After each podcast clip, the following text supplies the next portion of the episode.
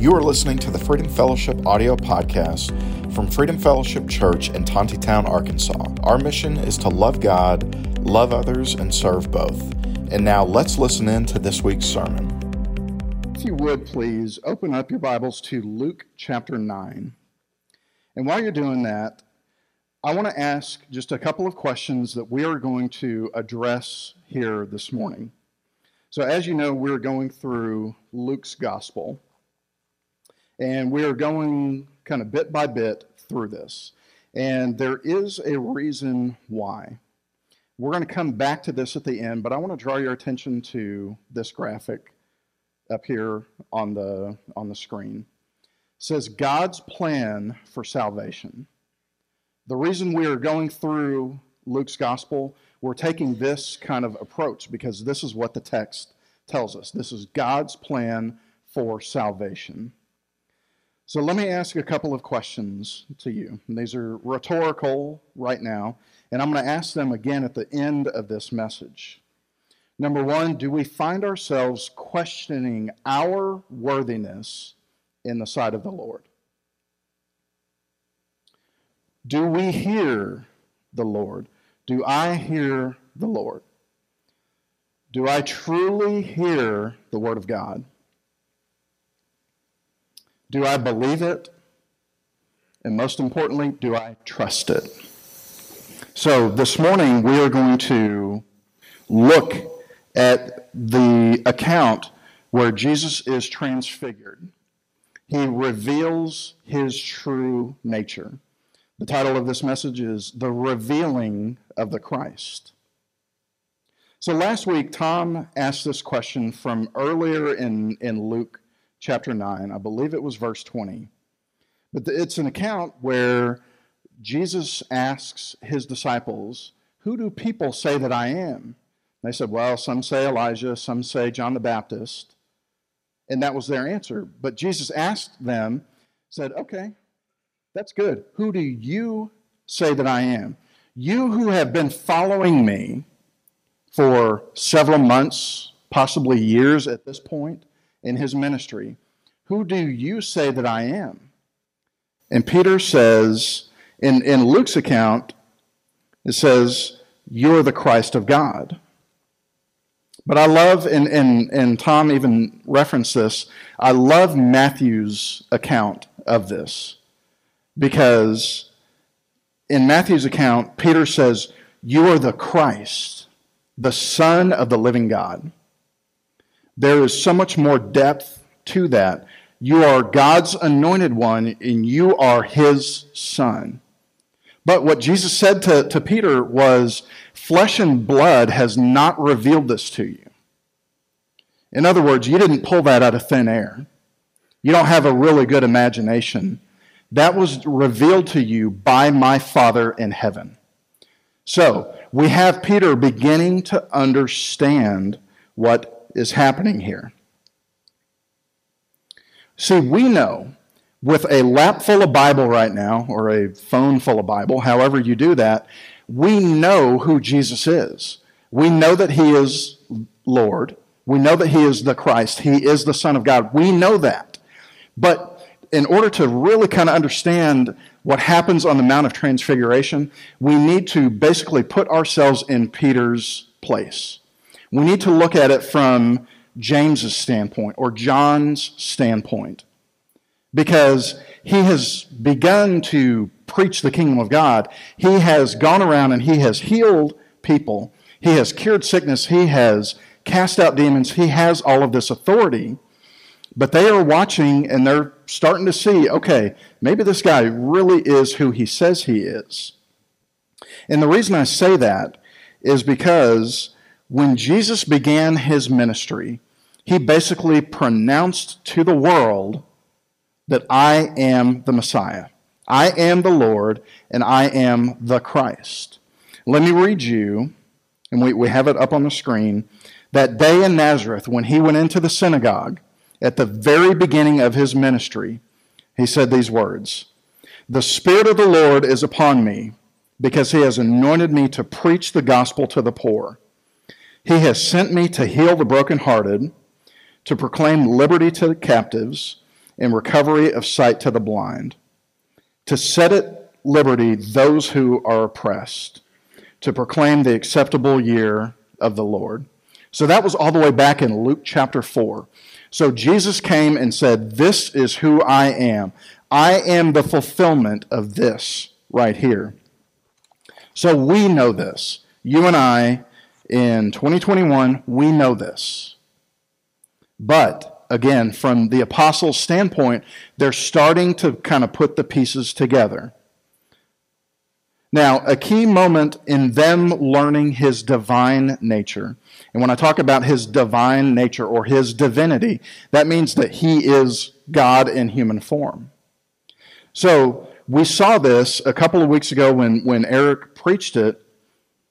Jesus is out there on the boat in the middle of uh, the sea, wind, waves, everything like that. He got up and he calmed the storm. He said, Peace, be still. Now, the reason this is so important is because his apostles, his 12, are steeped in Old Testament uh, knowledge. They were Jews, so they knew the Old Testament.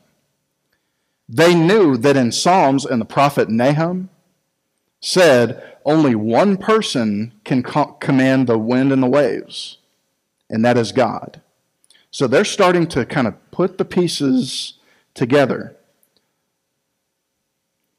If you were to go to like an, an art opening or um, something I'm a little bit more familiar with, the, uh, the Football Hall of Fame. Every August they play in Canton, Ohio. They play the Hall of Fame game. And they have the busts of the people who are inducted into the NFL Hall of Fame. Those statues are out there really for the public to see, but there's a piece of blanket or something that is covering it up a cloth, something like that. So, those statues are in everyone's presence all the time. We just can't see it. So, when the time comes, there's a big ceremony, lots of cameras and, and things like that. And what they will do is they will take that piece of blanket or cloth and kind of rip it off, and everybody, you know, snaps pictures and claps and all of that kind of stuff. What they do is they reveal what's underneath. So that statue is in their presence the entire time. We just can't see it because of that cloth. So the same type of thing is going to happen in this account this morning. Jesus is in their presence. Jesus in human form is in the presence of the apostles, as well as the multitudes, the thousands of people.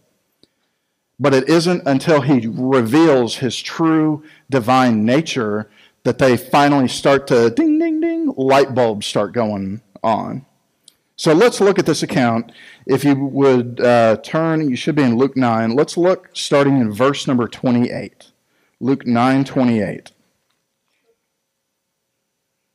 And I encourage you to reread this, this passage this week. There is so much to this.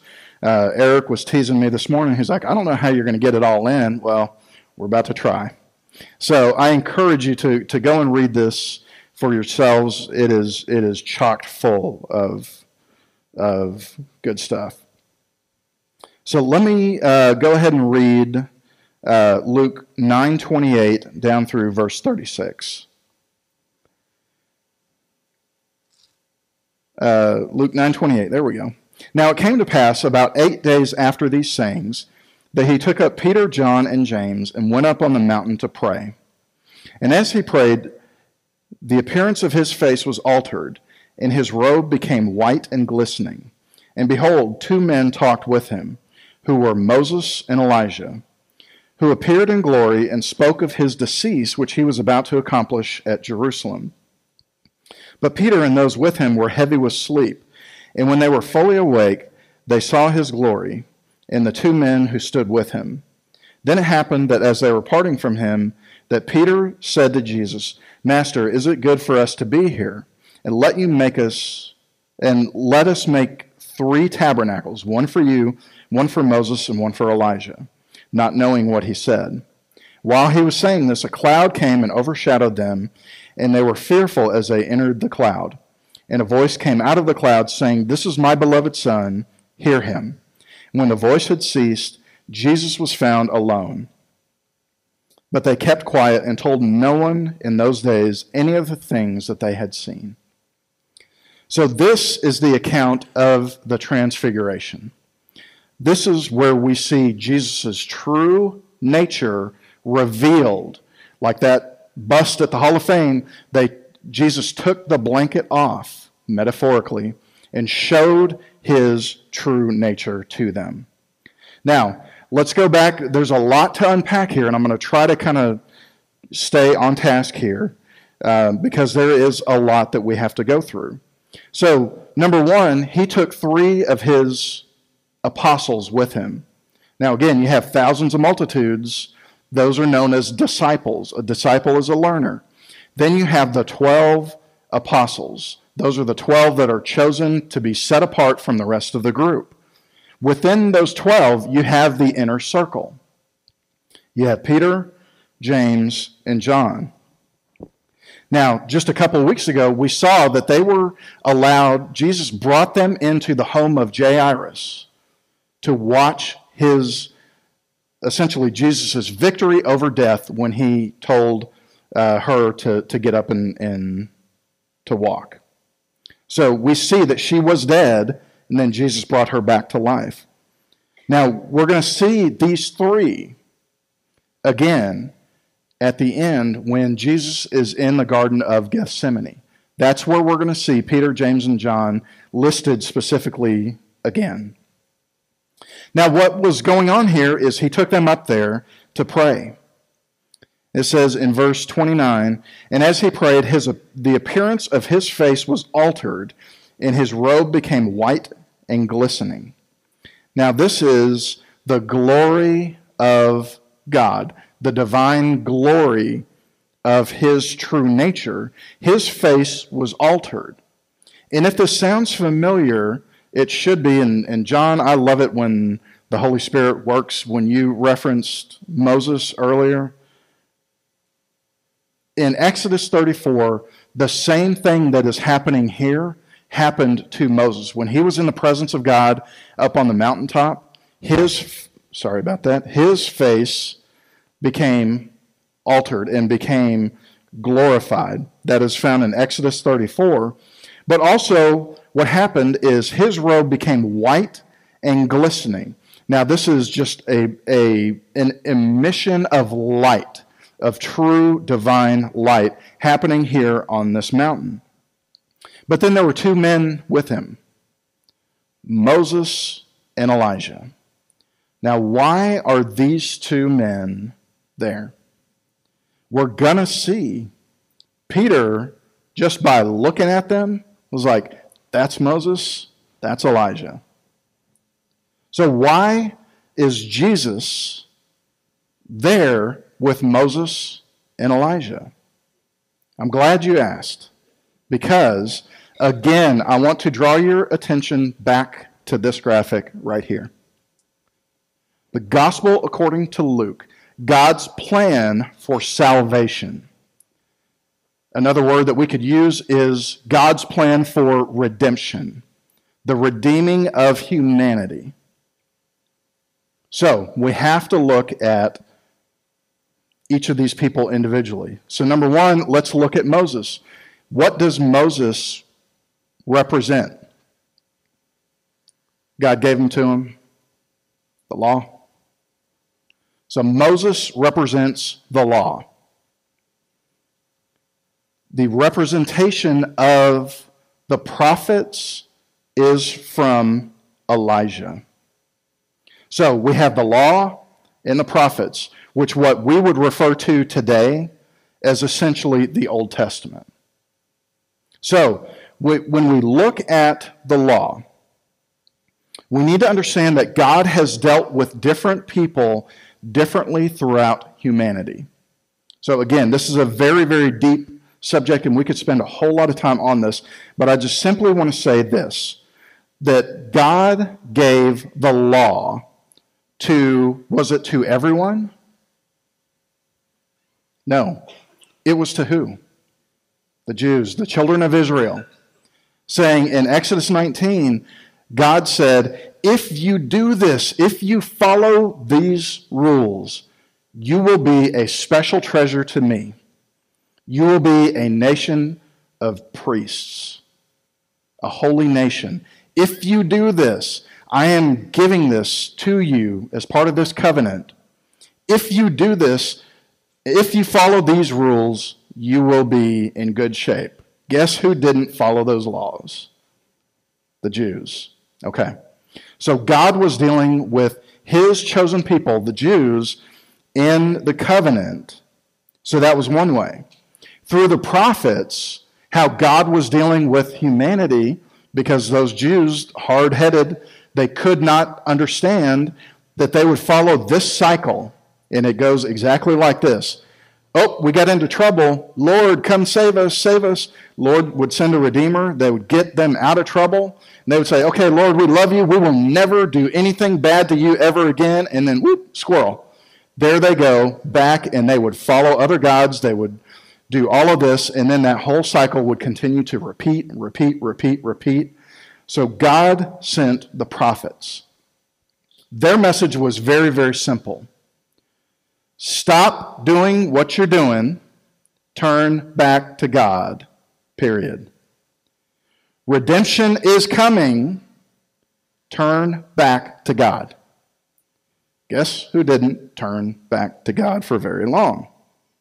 give you one guess.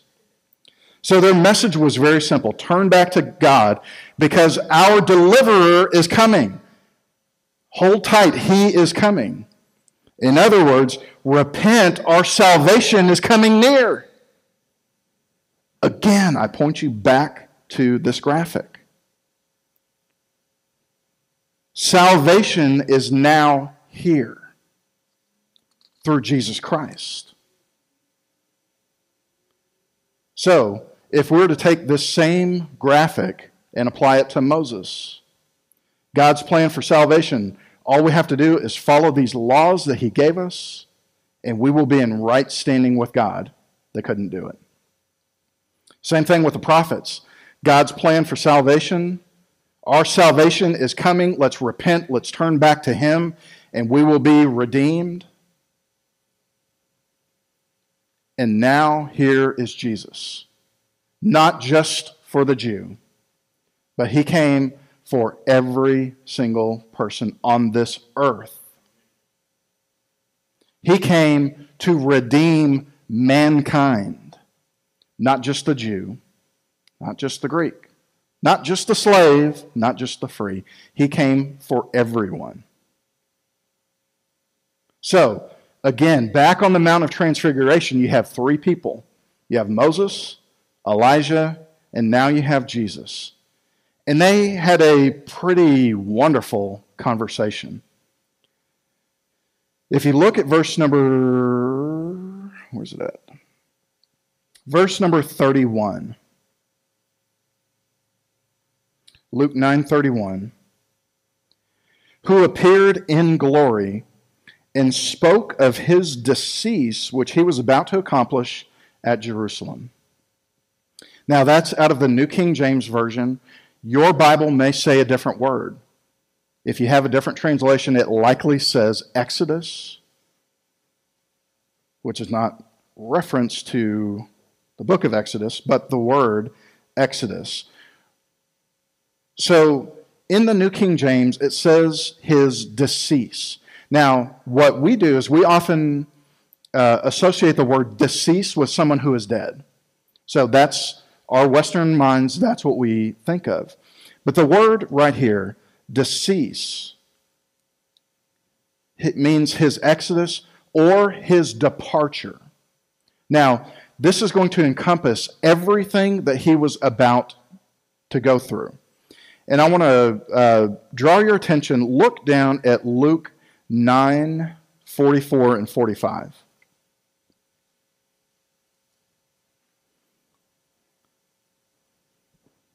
So, this is part of what he is talking about. 44 and 45. Jesus says, Let these words sink down in your ears. For the Son of Man is about to be betrayed into the hands of men. But they did not understand this saying, and it was hidden from them that they did not perceive it, and that they were afraid to ask him about this saying. I don't think that I have a, a slide for this, but I want to show you one other spot. This is from Luke 9:21 if you just kind of go back just a little bit. Again, this is all about that, that one word, his decease. And he strictly warned them and commanded them to tell this to no one, saying, The Son of Man must suffer many things and be rejected by the elders and the chief priests and scribes and be killed and be raised the third day. So Jesus knew what was going to happen. Moses and Elijah knew what was going to happen, but the apostles didn't. They, it, they're still trying to figure out okay, this guy is di- truly divine, but I'm, I'm a little slow. I'm starting to kind of put the pieces together. This is also a reference to his transition, watch this, from his earthly ministry here on this earth back to his rightful position, which is in heaven, where? Seated at the right hand of the Father. So, this decease that they are talking about is from his earthly home all the way up to his heavenly home. And the, the key part of this, found in verse 31, his decease, which he was about to accomplish at Jerusalem. Accomplish here in, in this particular sense means to fulfill to completion or bring fully to completion. That's what Jesus was going to do. He knew what was about to happen. Moses and Elijah knew what was about to happen. So, for the sake of time, what we're going to do is we're going to kind of pick up the pace a little bit. Um, and we're going to look at how Peter responds to this because has anyone ever associated with Peter? Peter's hard headed, he's uh, stubborn. Uh, so it takes him a couple times to get maybe just, just Tom and I. Okay, that's all right. So when we look at how Peter responds to this, so they went up to pray. Surprise, surprise, they fell asleep. I mean, deep sleep. They were out of it. But watch in verse 32. This is Luke 9:32. But Peter and those with him were heavy with sleep.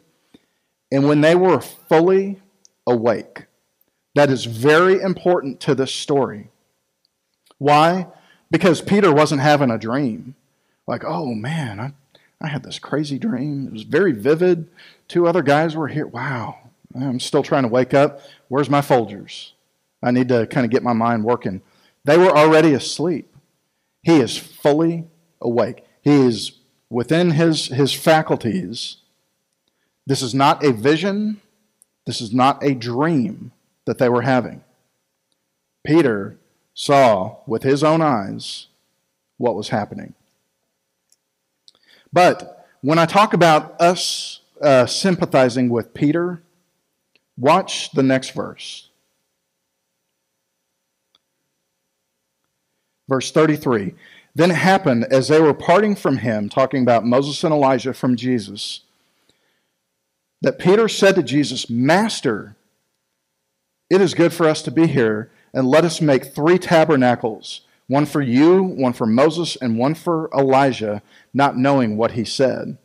He's like, Whoa, why are we here? Peter, James, and John, why are we here?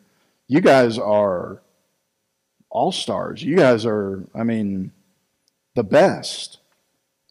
So he didn't feel like he should have been worthy of being around Jesus, Moses, and Elijah. But what he wanted to do, he wanted to bring tabernacles. Now, this is kind of reading into the text a little bit, but some people believe that the reason he wanted to build these tabernacles was to prolong this event. They're like, ah, I don't want this to end. No, here, let's do this. Let me build this for you. That way you guys will stay. We can hang out and, you know, that sort of thing. But then what happens in verse number 34? While he was saying this, a cloud came and overshadowed them, and they were fearful as they entered the cloud. Again, this is found in Exodus chapter 40. We have this same thing happening on the mountaintop. They heard the voice of God here in this cloud. And a voice came from the cloud saying, This is my beloved Son, hear him. So we know that this is the Father. This is the second time in the New Testament that we hear a voice from heaven saying, This is my beloved Son. The first time was when Jesus was being baptized by John the Baptist. When he came out of the water, the Holy Spirit descended in the form of a dove, and a voice from heaven said, This is my beloved Son, in whom I'm well pleased. So we have this account. We know that this is the Father. Now, the next two words that he says are very important.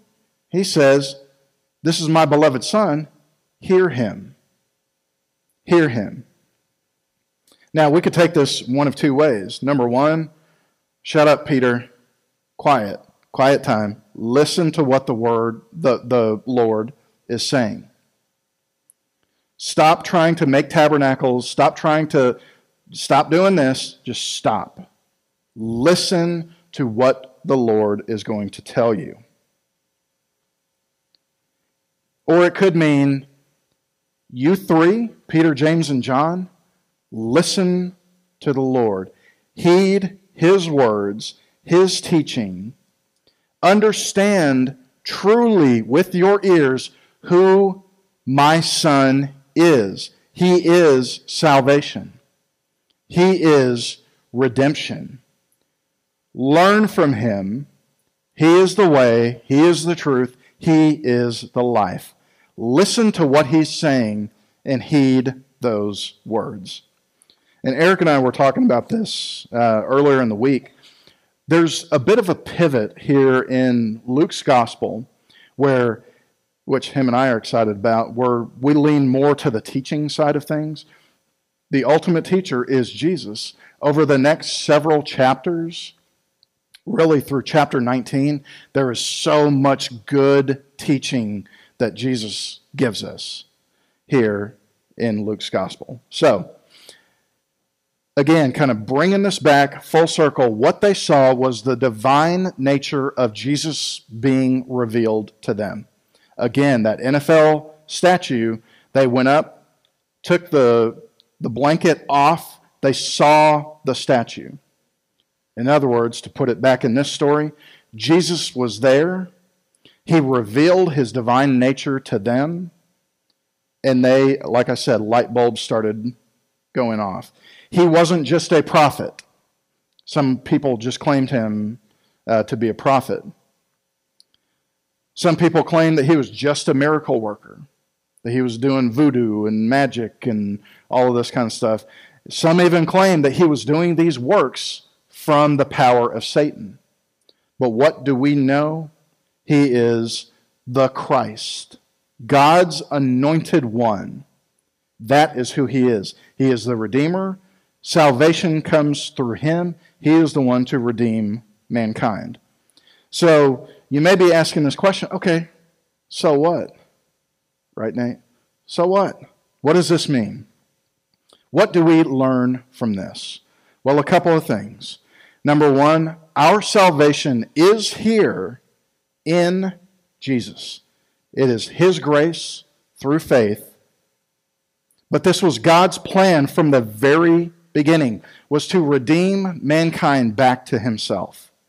Not through the law, not through the prophets, but through the work of Jesus Christ.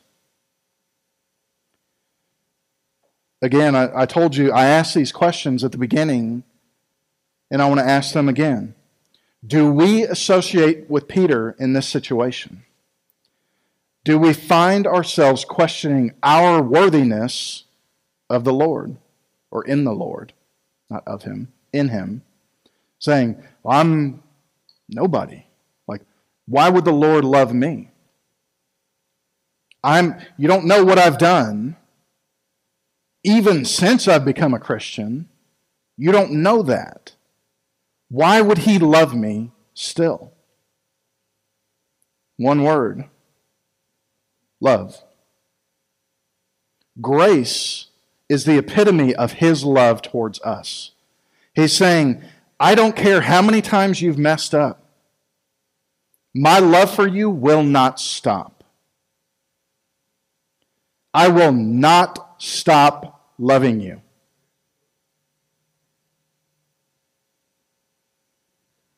Salvation doesn't come through the law, didn't come through the prophets, but through the work of Jesus Christ. Lastly, do we hear him?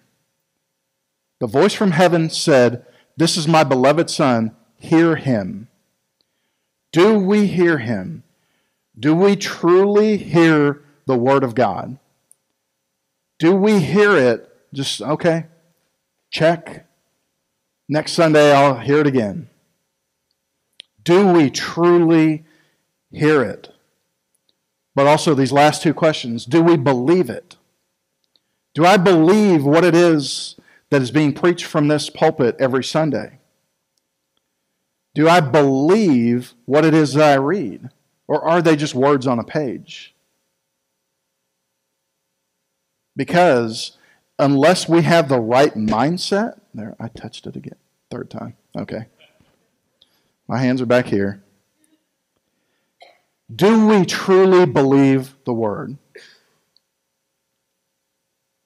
Lastly, do we trust that word? If it says that He is going to love me regardless of what I do, do I trust that? Can I act in faith on that? When it says that I have been truly redeemed back to the Father, that I have a heavenly inheritance waiting for me, a spot in heaven reserved just for me, nice little nameplate that says Justin Patterson on there. Do I believe that? Yes, I do. Do I trust this? That's where faith comes in. I can't see it. I can't go up there and touch it or anything like that, but I trust that this word is divinely inspired and then I act on that in faith. Amen. Thank you so much for listening to the Freedom Fellowship audio podcast. We are located at 990 West Henry de Tonti Boulevard in Tontitown, Arkansas. You can check us out on the web at freedomfellowship.com or you can find us on social media by searching Freedom Fellowship NWA. We hope you have a great week and that you live out the mission of the church, which is to love God, love others, and serve both.